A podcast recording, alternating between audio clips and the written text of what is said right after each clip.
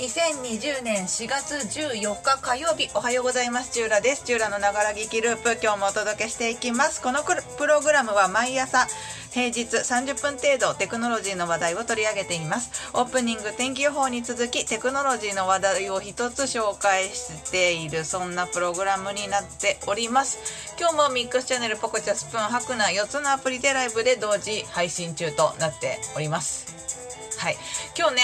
時刻は今13時22分を回ったところということでまた午後になってしまいましたね。やっぱねちょっとこのテレワークになってから生活のリズムが壊れ始めていてあの仕事の依頼が容赦ないっていうね。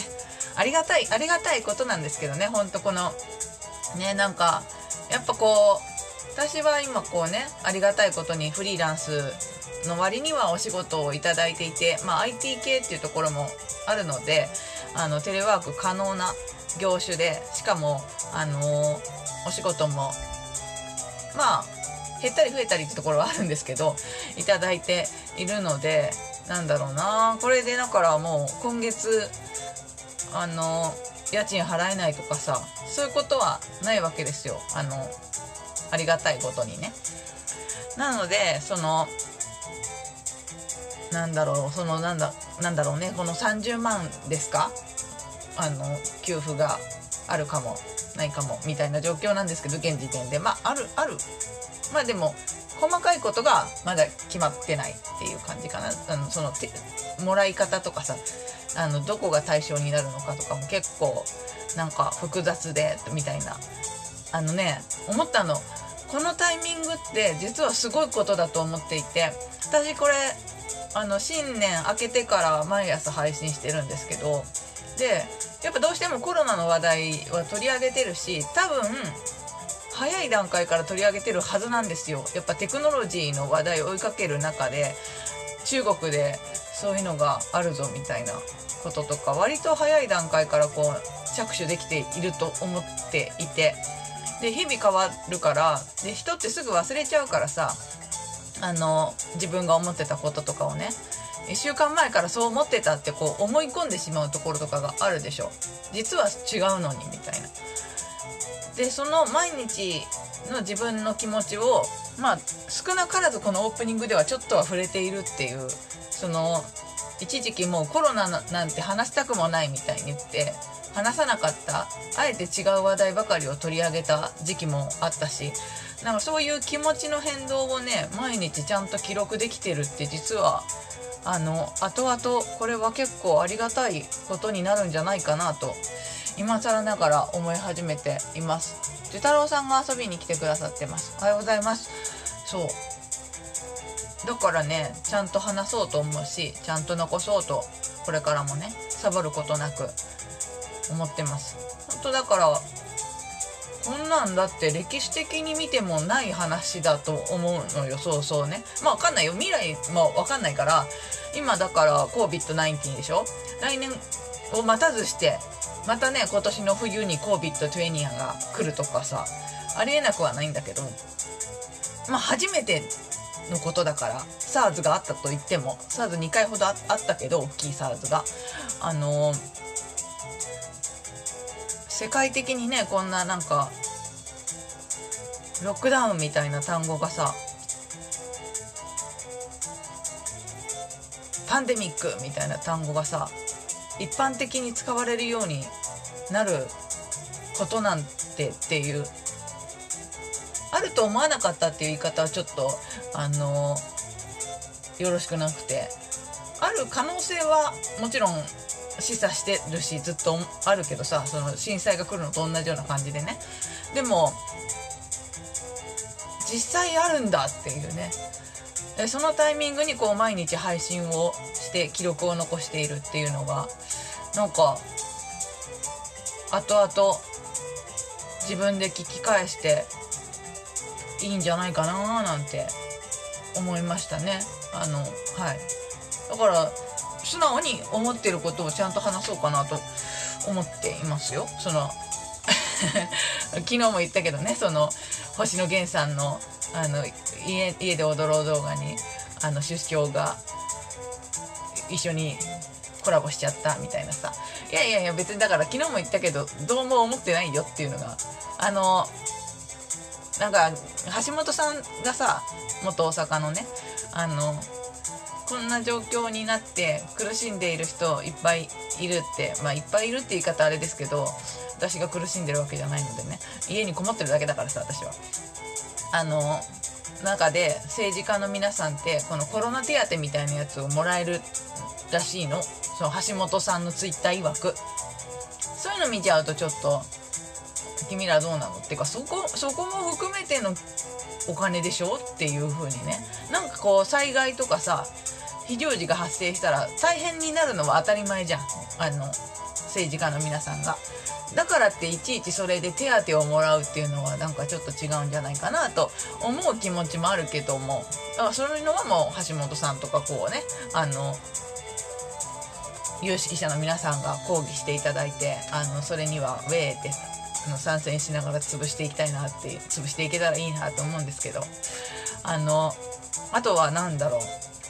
その30万の話が30万給付のねいきなり今日めっちゃ話してますけど給付の話がある前ってあのまあいろんな国がやっぱそう保証をねするよっていうのが動きがあってそんな中で日本はまマスク配られるんですけどねもうすぐ。あのもう届いた人とかもいるのかな？ツイッターでなんか見かけましたけどね。あのそれが本物かは知りません。でもでもまあ今週ぐらいからおいおい届いて届くんだとは思うんですけどあのその前お肉券を配るとかがあったんだよね。で何なんだみたいな。お肉券って何なんだみたいな。結構なこう炎上騒ぎになってるのはこう旗で見てただそれに関してはこの配信でも触れてないと思うの多分。軽くしか。触れたとしても軽くしか触れてなくてでそれに対してもじゃあどう思ったかって別にどうでもいいやっていうかまあだからこのご時世多分あの落ち落ち着いたタイミングっていつになるか分かんないんですけどでこう振り返りとかはね各局各メディアやると思うのよ。た時に日本がこういう政策をとってどっかの国はこういう政策をとってこうなったっていうのはまあ COVID-20 以降のものやもっと違う災害やら何やらが起こった時の教訓になるんだろうなと糧になるそんな時代に今生きてるんだろうなと思うしその中でやっぱさ忘れないように語り継いでいくっていうののがある中でさあの東北の震災とかもさやっぱ東北の震災東京とかさその時東京で働いてたんですけどあのすごい揺れたわけよ。でやっぱ公共交通機関が麻痺してみたいな。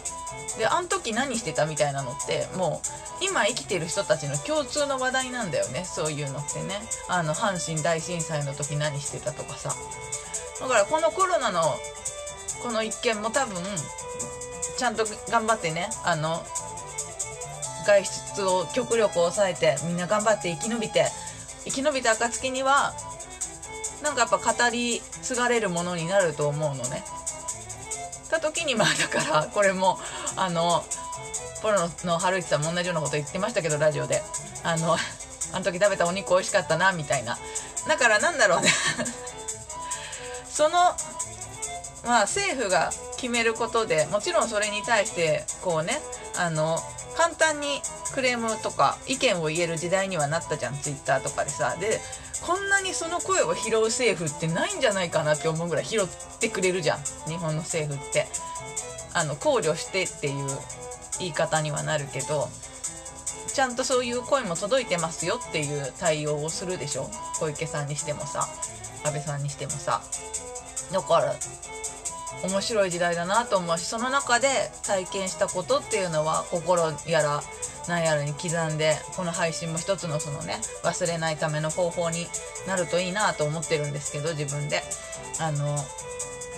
肉美味しかったなでもいいしあの時マスク手作りしたなとかでもいいしなんか今こうこんなことになると年が明けた瞬間は思わなかったなっていう事態に今なってるのでそれをちゃんとねあの刻一刻と移りゆく情勢を記録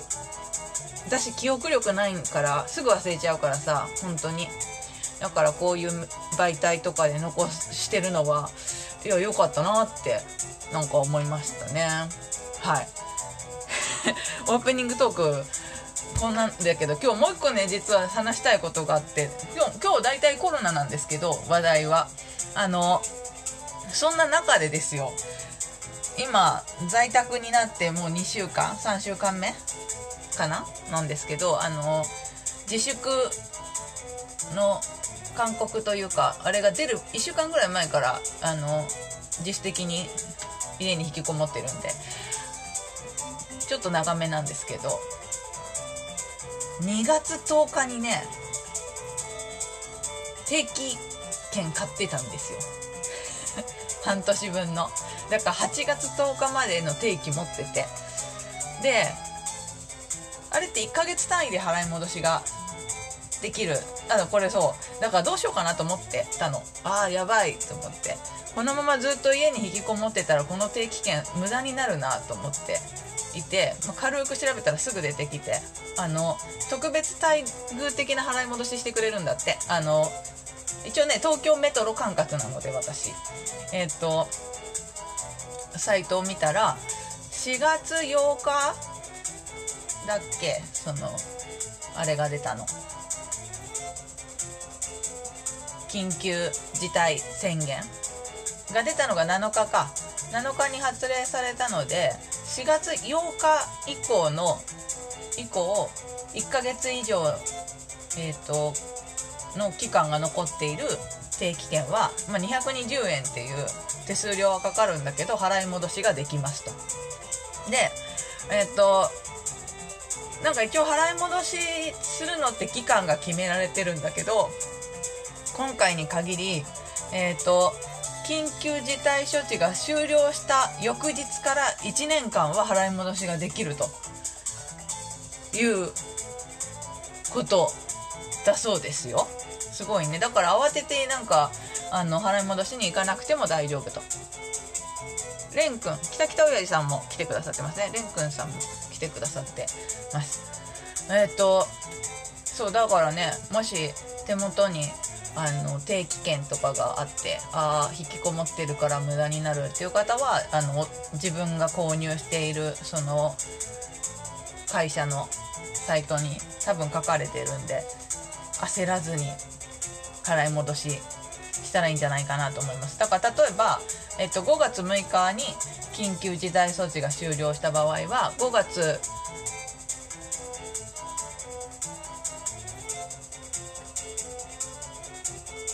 2021年5月6日までだったら払い戻しができる。でこの1年間の間はあの払い戻し額に別に金額差はないので落ち着いて落ち着いたタイミングで払い戻しに来てくださいと。東京メトロはねそういうことだそうです。もうなんか本当手厚くて私の周りがそのメトロもそうですしあの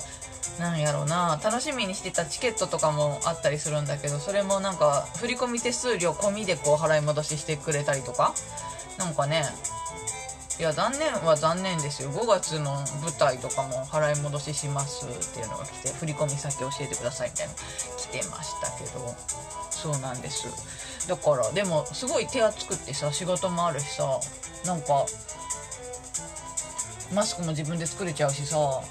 でマスク作る時の素材もうちなんかもういろいろあってさ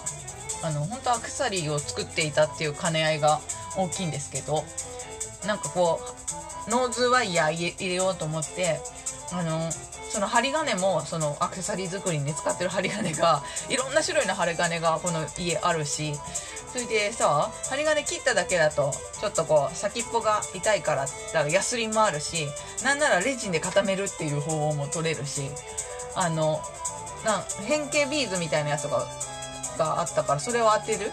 のもできるしあの樹脂粘土で固めてもいいし何でもできる、まあ、でも樹脂粘土は水に若干一応加工すれば水には強くなるけどねある程度は。でも洗濯とかには多分耐えられないからあのレジンの方がいいと思ってレジンで固めたんですけども何でもできんだこの家と思って。引きこもりがいありすぎると思いながら、えー、生活をしております。さあこの後天気予報いつもお知らせするんですけどもすでに午後になっているということなのでサクッと流すと今日全国的に晴れですね、えー、4月14日火曜日今日は全国的に晴れ。今日ねもう洗濯物も外にハタハタしてますけども我が家も。はい、気持ちよい一日になっております。今日はこの配信が終わった後に、えっ、ー、と、スーパーに買い出しに行くので、サクサク行きましょう。以上、オープニングと天気予報のコーナーでした。この後はテクノロジーの話題を一つ紹介していきます。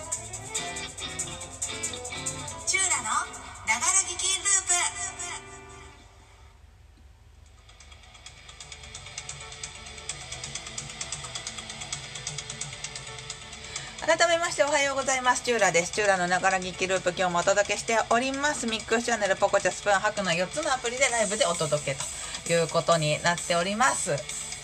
さあ今日お届けするテクノロジーの話題なんですけれども、あの、さっきからコロナの話ばっかりしてますけど、コロナに関連している自分の身の回りの話をいっぱいお届けしてますけどね、あの、コロナが落ち着いた後の世の中ってもう多分コロナが来る前にはおそらく価値観とかももういっぱい変わっちゃってるからこのほんと1ヶ月ぐらいで。戻らないと思うんだよね。個人的解釈で。だってさそのイタリアだっけ？ごめん間違えたらごめん。あのお金配るっていう。ああもういろいろいろいろ忘れてるな。まあいいやそういうさあのやりたいなと思っていたんだけどやらずにいたこととかっていうのっていっぱいあると思うんだけどそれをこうこのこれをコロナというこのの大災害をきっかけにやっちゃえみたいなノリになってることとかもあるし今のそのテレワークとかもそうでしょ？あのあそうベーシックインカムね。ベーシックインカムでお金をみんなに一律に配るっていう施策ってやるやるややってみようぜみたいなそういうなんかこう試験的に4000人を対象にとかそういうことは行われてたけども国でやりますっていう宣言ってなかなか踏み切れずにいたんだけどもこれをきっかけに踏み切ったじゃん。そんな国もあったり。あの自分たちも今まではその書類をね印刷して反抗して出せっていうのを、まあ、そんなものはもういらんよと。大丈夫やよと。まあでもその辺ってこのまあコロナになる前から確定今年の確定申告だって e-tax 有利になって私も e-tax でね伸びたんでしょ？確定申告そろそろ終了だったよね確かね。4月16ぐらいまでに伸びたけど無期限に伸びたんだよねあれね。とんでもない話だよね。どうすんだろうね納税者ね。私ちゃんと終わらせちゃったんだけどみたいな。2月中旬から開始のところを e-tax の人だけ2月上旬からもう受け付けるっていうことなんで2月上旬にね出しちゃってね。もう3月中旬ぐらいにはもう還付金戻ってきてますけどね。だからちゃんと税払うし保険料も払うんだけどなんかそれできない人たちどうすんだろうね。そういう人たちっておいおいこうあるあるのかな。何をもとにそうあの保険料とか。決まるんだろうね。自分が関係ないから全然調べてないけど。まあそんなこともあったり。なんかだからもういろんなことが意外と家でもできるなって思うことがあったりとか。その飲み会とかもさあの付き合いだから飲んで帰らなきゃいけねえんだよみたいなさその昭和昭和なイメージのお父様方のこう言い訳。外で遊ぶ言い訳みたいな。で子供の子育て全部母親任せみたいな。まあもう今そういう時代ではないですけどすでに。でもそれもあのテレビ電話みたいなやつでこうお話しして飲んで寝たい時になったら1人ずつ離脱していくみたいなさ。そんな飲み会とかが流行ってたりするんでしょ今って。だかそういう風になっていってなんか対面でもちろん飲みに行く人もいればそれでこうオンラインで入る人もいるみたいな。まあでもこれ別にコロナ関係なくやってたな。その自分たちもいろんな町に友達がいるので関西は関西で飲んで関東は関東で飲んでチューベリアはチューベリアで飲んでそれをタブレットでつなぐみたいな。まあネットワークが強くなって 4G になったからこそできることかもしれないですけど。まあそういう風にちょっとしたことも変わっていく世の中なんですけれどもここに来てさらにもう一個ビッグな話題が飛び込んできましたよ。アップルとグーグルがタッグを組んで新型コロナ濃厚接触者を追跡するアプリを作るっていう。ほうほうアップルとグーグルが異例のタッグを組みます。えっ、ー、と MIT テクノロジーレビューに載っていた記事ですね。公開日は今日か。今日公開された記事ですね。5月にリリースする予定ということでどういうことかっていうとえっ、ー、とアップルもグーグルも iPhone と Android 端末向けに新型コロナウイルス感染症 COVID-19 の感染拡大を追跡できるソフトウェアを共同開発すると。ほほほほすごくない？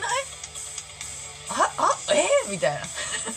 ああり得る？みたいな。すごいよね。アップルとグーグルが一緒に作ることにしたそうです。っていうのもやっぱどっちのユーザーも多いからね。そのデータをこう一元に使えるようにしないとこれは意味が果たせないなっていうところと、まあ、たくさんの人に使ってほしいっていう意味ではやっぱりこう意味があるものを作らなきゃいけないということで多分両者がタッグを組むことにしたんだと思いますが。えっ、ー、とね。まあ、どういうことかというとこう接触状況あの新型コロナウイルス感染症に感染した人の接触人との接触状況を追跡するっていうのはすごい大事なことっていうのはもう多分この4月14日時点ではもう世の中の常識的にあの広まってると思うんですけれどもこの追跡ね、まあ、日本も結構頑張ってたんですけどちょっとそれよりも速いスピードで感染が広まっちゃって今こんなことになってるんですけれどもあの韓国は成功してるんだよねそれがね。成功してるとこう今のところ言われていて。でえっ、ー、とそれをやっぱ追求するというか、まあ、ちゃんとやっぱ調べなきゃいけないねっていうことで、まあ、アメリカはその点ちょっと遅れてしまっているっていうのはまああってもう誰が感染源かわからんみたいなことに今なっていてなんでアメリカ最大の試みの一つとなるだろうこのアップルとグーグルの共同開発アプリが。まあ共同開発アプリっていうかそれあのねアップルとグーグルが出すのはどうやら API だけなんだけどそれをその API を使って、えーと、追跡できるっていうのはまた別途アプリを作らなきゃいけないらしいです。保健当局が作成したアプリを、えーと、ユーザーはダウンロードしてそれをダウンロードするとそのアプリは Google と Apple が出している、えーと、API を参照しているので誰かがね、まあ、だから多分常にオンにしていてそのアプリが入ってる人と入ってる人が近くに行ったらその人、まあ、個人を特定できる情報ではないってことなんだけどその人と何日に濃厚接触した近くに行ったよっていう情報を蓄積していてでもし自分がコロナに感染したらコロナに感染しましたっていうのをそのアプリ上で登録するんだって。そうすると14日間以内にその人に接触していた皆さんにアラートが飛ぶっていうそういう仕組みになっていてでその接触をしたかどうかっていうものは Bluetooth を使うんだって。だから Bluetooth をオンにしている端末でそのアプリが入っている端末同士だったら追跡できるという仕組みのようです。なるほど。だから何何？ハグしたとかさキスしたとかさそういうことではなくあの今そのね2メートル以内とか1.8メートル6フィート以内とか言われてますけどそのエリア内に入った人がまあそれも端末がっていうことなんでちょっと微妙ではあるんですけどでもまあそういうアプリが5月にリリースされるとのことです。なるほどね。あの詳しくはこの記事にも書かれて画像でねちゃんと分かりやすくその仕組みとかも書かれているので興味がある方はバックナンバーの方に URL 載せてもらいますのでチェックしてみていただきたいんですけども。うん。シンガポールがまあもうトレーストゥゲザーっていう同様に Bluetooth を使用して感染を追跡するアプリをリリースしてるっていうことなんですけれども、えー、シンガポールでは現在現在かな？あのこの記事によると、えー、人口の12%にあたる国民が使用していると。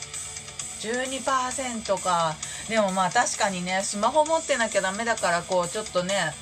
スマホ持ってて自分でアプリを入れられるっていうそのステップがあって。で一応 Bluetooth オンにするとかさ。多分いろいろそういうことがあるので。まあちょっとねシニア層とかこう上の皆さんは大変かもしれないけれど日本でもねそういうのできたらいいですよね。てかできないといい加減やばいですよね。って思いますけどね。あのまあでも何がすごいかっていうとやっぱそのだから共同開発するっていうか同じ仕様の API を作るってことだよねこれ多分ね。Google と Apple がね。でそれを両方使えるアプリっていうのはまた保健当局なり何なりが作るって使うと。でもアメリカもまだこういうアプリが必要なんだね。あんだけパンデミックっちゃってんのにね。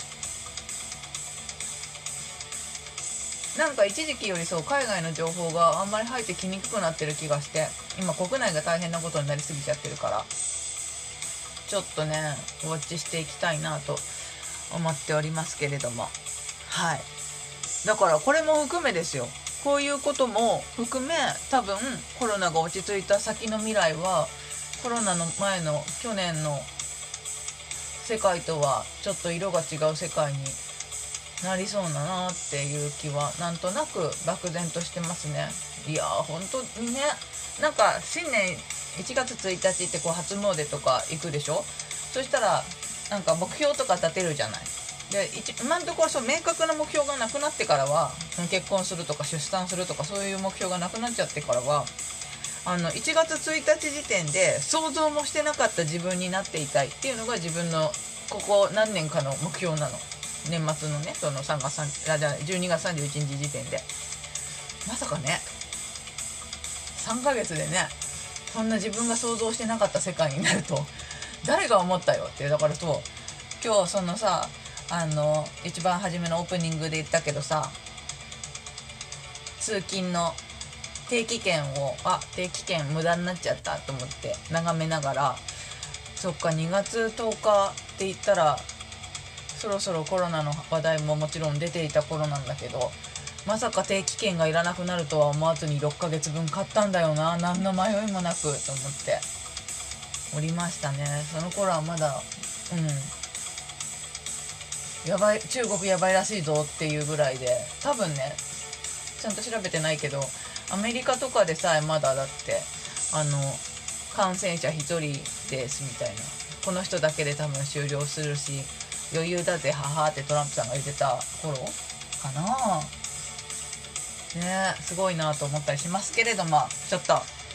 話がいろいろ脱線しましたが今日はアップルとグーグルがタッグを組んでコロナに太刀打ちするアプリを作ろうとしているぞという話題を取り上げました。以上テクノロジーのコーナーでした。この後はエンディングです。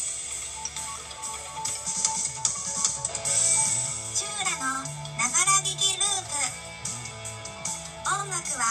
フリー PGM サイト動画シンドローム。映像制作なら何でもできます。株式会社 VSQ のフリー音源。さらにサウンドクラウドからクリエイティブコモンズの表示のある音源を利用させていただいています。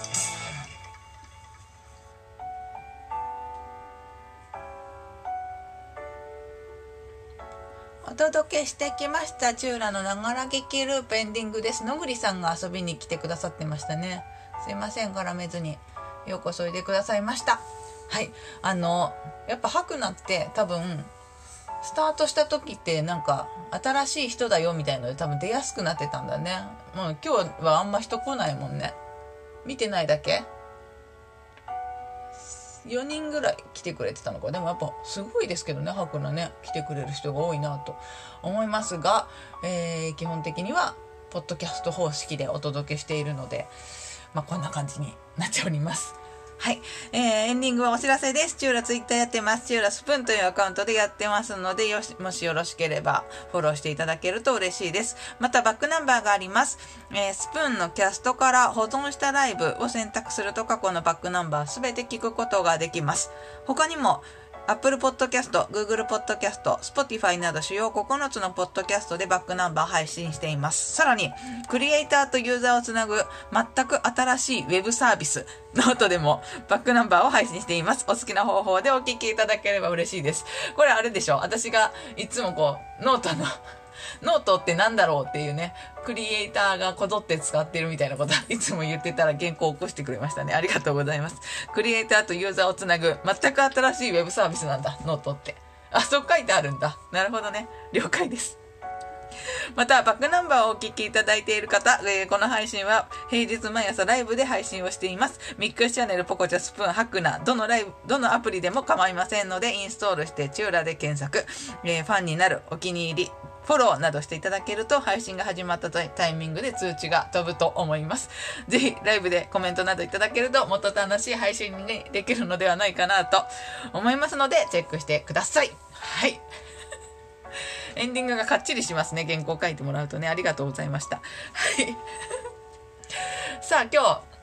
日、もう、えー、時刻は13時52分ということで、まもなく14時になろうとしていますが、2020年4月14日火曜日、相変わらずコロナ満載の日常を送っていますけれども、まあね、でもね、仕事はあるし、ありがたいですし、あの、アクセスの数とかがね、えぐいことになってるサイトとかをこう、今取り扱っちゃったりなんかしてるんで、えっ、ー、と、なんか、テレワークの割には重い仕事が飛んでくるぞと。こんな、こういうこと言っちゃダメなのか？よくないね。今のよくないね。みんな忘れてください。チューラはチューラです。はい。というわけで、えっ、ー、と、今日は全国的に晴れということなので、えっ、ー、と、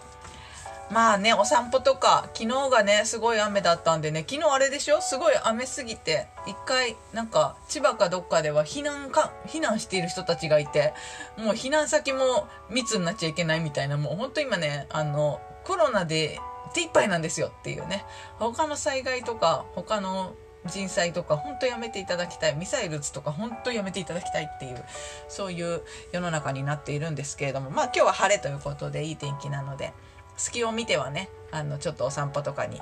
行かれたらいいのではないかと思います。私もこの後お散歩行ってきます。はい、お相手は、あと、きたきたおやじさんはもう大丈夫かな ?2 個取れたら多分大丈夫なんだよね。お相手はチューラでした。また明日お会いしましょう。明日はもうちょっと早いタイミングで配信がしたいです。さようなら